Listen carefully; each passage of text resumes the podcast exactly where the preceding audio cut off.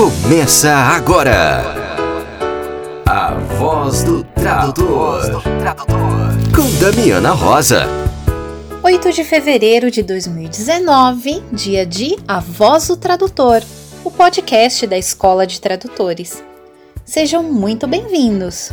É a hora de você ficar por dentro de tudo o que aconteceu durante essa semana de relevante para nossa área. Vamos lá? Damiana, quais são os assuntos desta semana? O Centro Federal de Educação Tecnológica de Minas Gerais, o CEFET, vai ofertar pela primeira vez a disciplina de revisão de textos na pós-graduação, mestrado e doutorado. E quem conta essa novidade pra gente é a professora Ana Elisa Ribeiro. Vamos ouvir. Caros ouvintes, a revisão de textos tem sido tema de alguns livros, de algumas coleções de livros, de teses e dissertações acadêmicas, além de ter sido sempre, há muitas décadas, um assunto para publicação de manuais, né? Não é o caso. Os manuais existem há muito tempo, manual tanto de língua quanto de regras, macetes, esse tipo de coisa, mas de uns anos para cá isso virou um tema de pesquisa acadêmica, e aí há uma reflexão também sobre a atuação e a formação desse profissional, do revisor de textos.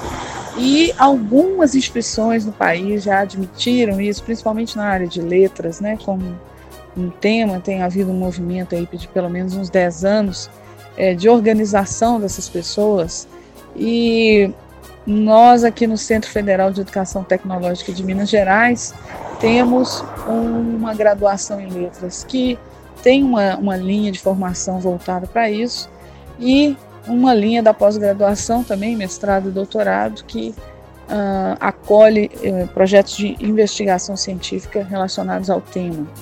A novidade muito interessante para quem gosta desse assunto é que, pela primeira vez, né, o nosso programa de pós-graduação tem 10 anos, e pela primeira vez a gente vai oferecer uma disciplina de pós, né, válida para quem está fazendo mestrado ou doutorado, uma disciplina exclusivamente para discutir revisão de texto, uma disciplina que começa agora, no final de fevereiro, termina em junho, tem 60 horas, vale 4 créditos, né, como normalmente é com as disciplinas, e vai tratar de revisão de textos, pensando o que é isso, como isso é feito, que interferência que isso tem nos discursos, nos textos, e com uma bibliografia super atual, super interessante, uma bibliografia em português, mas também em outras línguas, como o espanhol e o inglês, que também tem pesquisadores refletindo sobre esse assunto. Acho que isso é importante porque marca a institucionalização, uma certa consolidação da pesquisa sobre esse tema no campo da edição, né? Então, o CEFET é uma instituição pública, federal, gratuita, de qualidade, e temos lá defendido os estudos de edição e tem funcionado muito bem. Então é isso, vai ser uma disciplina muito interessante. Vamos torcer para que venham mais. Obrigada. Neste mês de fevereiro, a Casa Guilherme de Almeida realiza oficina de tradução de teatro. A ideia é aprimorar técnicas de tradução teatral e encenação, e para isso os participantes traduzirão coletivamente a peça London Suite, de Neil Simon. Os encontros acontecem entre os dias 12 e 15 de fevereiro, sempre às 19 horas.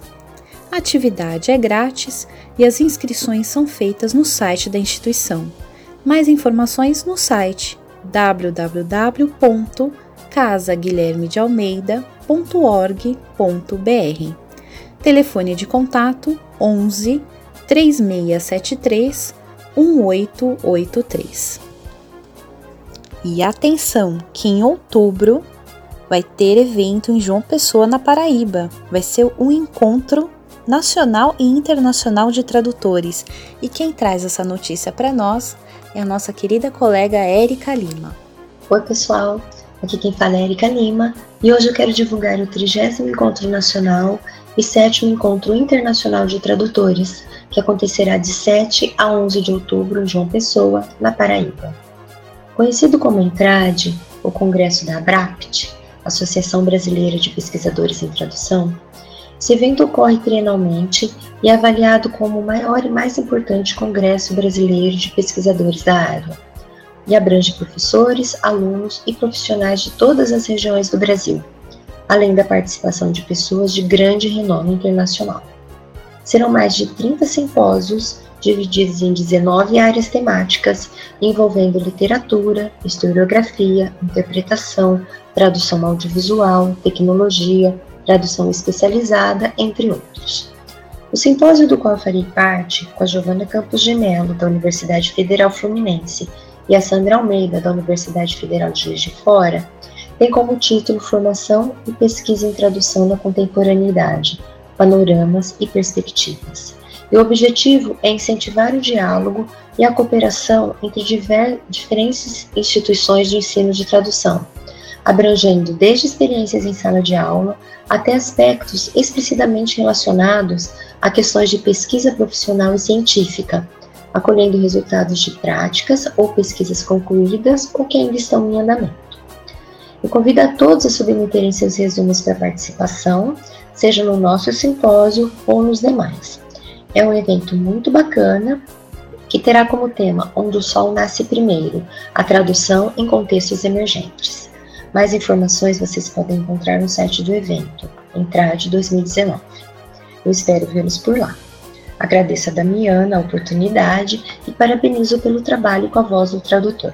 Um abraço a todos e obrigada. Arca do Saber, com Lígia Ribeiro. Olá, colegas! Hoje eu vou falar sobre um dos queridos amigos do tradutor, que é o glossário. Se você é iniciante na tradução, provavelmente já deve ter feito as seguintes perguntas. Por que criar um glossário? Como eu crio o meu glossário? Onde procuro as terminologias da minha área? Como valido os termos que encontrei? Vamos falar sobre isso? Primeiro, a criação do seu glossário é muito importante para a uniformidade dos termos utilizados no seu projeto. Por exemplo, você realiza hoje uma tradução de um determinado texto que vai ser publicado em um website de um cliente. Alguns meses depois, esse mesmo cliente lhe envia outro texto complementar àquele que você já havia traduzido. Sem o glossário correto, há 99,9% de certeza que você não utilizará os mesmos termos do texto anterior. Criar um glossário dá trabalho? Ah, dá sim! É preciso muita pesquisa. Por isso, aproveitando, quando realizar o cálculo de quanto você traduz por hora, inclua também uma porcentagem referente à pesquisa de terminologias. E onde obtenho as terminologias corretas para a minha tradução? Claro que isso dependerá muito da sua área de trabalho. Pesquise no site, em materiais já publicados pelo cliente. Procure no site e em materiais já publicados pelo cliente, pois certamente haverá coesão das terminologias já utilizadas por ele em projetos anteriores. Você também pode pesquisar em associações, instituições relacionadas à área, textos acadêmicos científicos de universidades, sites de órgãos ligados ao segmento e até mesmo com os colegas tradutores. Uma dica: na sua planilha, ao lado do termo traduzido, coloque a informação de referência, por exemplo, o link do site onde você obteve aquele termo, ou o nome do livro ou a página em que esse termo apareceu. Isso é importante porque na próxima vez que você tiver que utilizar esse termo em um outro projeto, ele já estará validado. E por último, uma observação muito importante sobre a questão do termo utilizado, se ele é técnico ou se ele é leigo. Isso depende do texto e do contexto. Referência ao nome do blog do nosso amigo Danilo Nogueira. Um abraço, Danilo. Claro que também do público-alvo e, sem dúvida nenhuma, do seu cliente. That's all, folks. Até a próxima e um grande abraço. Rede Barcamp. Barcamps são encontros onde todos são convidados para debate, demonstração de projetos, palestras, troca de figurinhas. É um evento que existe a partir do desejo dos tradutores de poderem se encontrar, compartilhar e aprender uns com os outros num ambiente horizontal. Fique atento, pois os Barcamps estão sendo organizados em cidades espalhadas por todo o Brasil e os encontros são sempre grátis. Vale a pena participar. E vamos para a agenda dos Barcamps. Os organizadores do Barcamp de São Paulo, que vai ser agora dia 16 de fevereiro, informam que as vagas estão encerradas, mas quem quiser pode ainda enviar um e-mail e aguardar na lista de espera, caso haja desistência de algum inscrito. O e-mail de contato é barcamptradutores@gmail.com. O 9º Barcamp de Tradutores e Intérpretes do ABC vai acontecer no dia 23 de março, às 14 horas, na Universidade Metodista de São Paulo. O tema vai ser Dicas de Pesquisa, como achar aquela palavra, com a nossa querida colega tradutora Edi Oliveira. Para inscrições e informações, envie um e-mail para barcampabc@gmail.com. Atenção também que o Barcamp de Curitiba já tem data. Será no dia 23 de fevereiro. A equipe organizadora resolveu elaborar um planejamento mais detalhado para os eventos deste ano e está fazendo uma pesquisa para definir os temas dos encontros. Acesse a página do Barcamp de Curitiba no Facebook para obter mais informações. O Avesso da Tradução, com Danilo Nogueira.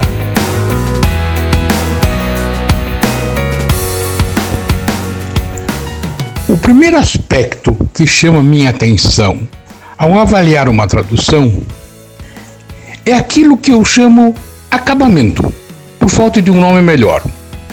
Porque a gente recebe muito texto mal acabado. E texto mal acabado costuma ser sinal de tradução ruim. Sabe, aqueles textos em que o tradutor sequer passou o revisor ortográfico, onde hífen é usado como enfeite ou como estava no original, que mais parece um queijo suíço de tantas palavras separadas por dois e mais espaços, onde há espaços antes dos sinais de pontuação, embora o texto não esteja em francês, onde as maiúsculas são usadas como se usa na língua de partida, não como se usa na língua de chegada, onde os parênteses de abertura são colados na letra antecedente e seguidos por um espaço, onde há parênteses que abrem, mas não fecham, onde os números são pontuados como estavam na língua de partida e não como devem ser pontuados na língua de chegada. A desculpa, quando se escreve o português do Brasil de hoje, é a nova ortografia. Uma ortografia que já deixou de ser nova há muitos anos e que todo profissional da tradução deveria conhecer a fundo. Mas a nova ortografia não tem nada a ver com isso. Por exemplo, autodidata, que muitos escrevem com hífen, já não tem a hífen na ortografia anterior. Então não me venha de burguês ao leito, não tem nada a ver com a nova ortografia. Na maioria dos casos são coisinhas simples, que se você estiver trabalhando com um MS Word, o próprio programa aponta, com uma cobrinha vermelha, se forem erros de ortografia, ou verde, se forem erros de outros tipos. Pois é, quando eu vejo essas coisas, me preparo para o pior, porque o mau acabamento indica um desleixo que não condiz com a tradução. Não estou nem de longe dizendo que toda a tradução deva ter um acabamento perfeito, porque as minhas nunca tiveram. Estou dizendo que quando a gente encontra muitos desses erros, é sinal que quanto mais a gente cavalgar, mais erros vai encontrar. Às vezes não é realmente desleixo, é desprezo pela língua materna. Muitos tradutores ingressam na profissão depois de anos e anos de estudo de uma língua estrangeira, pela qual tem infinito e infindo amor. E ao começar ficam surpresos com o fato de que tem que escrever português, uma língua que aqui devotaram, na melhor das hipóteses, um interesse assim, algo residual. Então, cabe repetir um dos meus bordões prediletos. Estude sua segunda língua loucamente em todos os minutos que tiver livres na sua vida. E para cada minuto passado estudando sua segunda língua, passe ao menos 2 estudando a sua primeira língua. Espero que você tenha gostado e que volte a semana que vem, quando eu vou falar dos pronomes do caso oblíquo na tradução, um tema que sempre me irrita. Até logo! Acessibilidade com Ana Júlia Perrotti Garcia. Olá, querido colega ouvinte da Voz do Tradutor. Hoje eu estou aqui para fazer um convite super especial para você. Não sei se você sabe, mas a mega blaster fofa Damiana me convidou para fazer o Boletim da Acessibilidade Audiovisual na Rádio Paraty, dentro do programa Espaço da Inclusão do não menos fofo Felipe Diogo. Então, quero convidar você a assistir aos sábados, a partir das 13 horas, o Boletim da Acessibilidade Audiovisual na Rádio Paraty FM e dezenas de retransmissoras. A Rádio Paraty pode ser acessada tanto pelo rádio quanto pela internet. Mas se for muito difícil para você assistir ao programa no sábado, ao vivo, não se preocupe. O conteúdo de todos os boletins da acessibilidade audiovisual fica disponível gravado na SoundCloud da TraduSound. Entra lá, aproveita e dá uma olhada nas faixas, tem audiodescrição de obras de arte, inclusive tem um quadro do Alexandre, marido da Damiana, lá, dá uma olhada. Audiolivros, tem descrição em francês e, claro, tem todos os boletins da acessibilidade que vão indo ao ar semanalmente. Segue a gente lá no SoundCloud, no Instagram e, se gostar do tema acessibilidade, procura nossa página e o grupo Áudio Descrevendo no Facebook. O que é que acessibilidade tem a ver com tradução? Tem tudo a ver, dá uma olhada lá que você vai conhecer mais e vai se encantar com o assunto. Espero você por lá. Um grande abraço afetuoso da professora Ana Júlia. Fique por dentro da agenda da Escola de Tradutores. Dia 15 de fevereiro começa o curso PROS e Presença Profissional na Internet. Faça com que os clientes procurem você e não o inverso. Em 2 encontros, dia 15 e 22 de fevereiro, nossa querida colega Isabel Vidigal vai nos mostrar todos os segredinhos para fazer o seu perfil no PROS ter um destaque especial. No dia 23 de fevereiro, tem Introdução à Tradução de Jogos Digitais. Esse curso introdutório se propõe a abrir as portas do mundo dos games e levar você, tradutor, para o próximo nível da indústria do entretenimento. É um curso para iniciantes que desejam conhecer um pouco sobre este mercado. O curso é ministrado pelo nosso querido colega Horácio Corral. Para mais informações e inscrições, acesse o nosso site www.escoladetradutores.com.br.